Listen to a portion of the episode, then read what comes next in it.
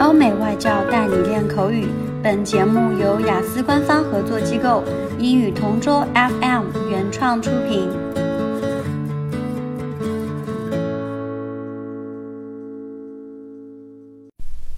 Describe a book that you want to write.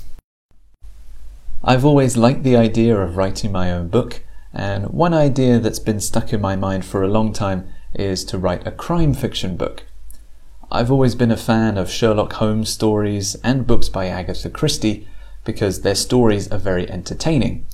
Usually they involve a murder case, several suspects, and the reader and the characters have to figure out who done it.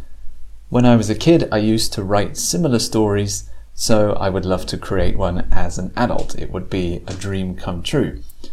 Uh, I think I would set the story in a huge mansion full of interesting characters, and I would write a story that was full of twists and turns that kept the reader guessing until the very end.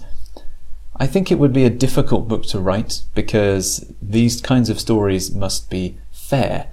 I have to leave clues for the reader, and part of the fun is the reader figuring out the ending before the characters do. So it's similar to a riddle or a puzzle, and that's why it's so tricky to make. I think it would be extremely satisfying to finally do. It would be great to put pen to paper and finally see the story fleshed out on the page. So maybe one day in the future I'll be able to write it. OK，今天的口语话题就到这里啦。 如果你有什么想听的话题，可以在音频下面给我们留言。如果你想要获取更多关于雅思学习的内容，可以关注我们的微信公众号“英语同桌”。我们下期再见。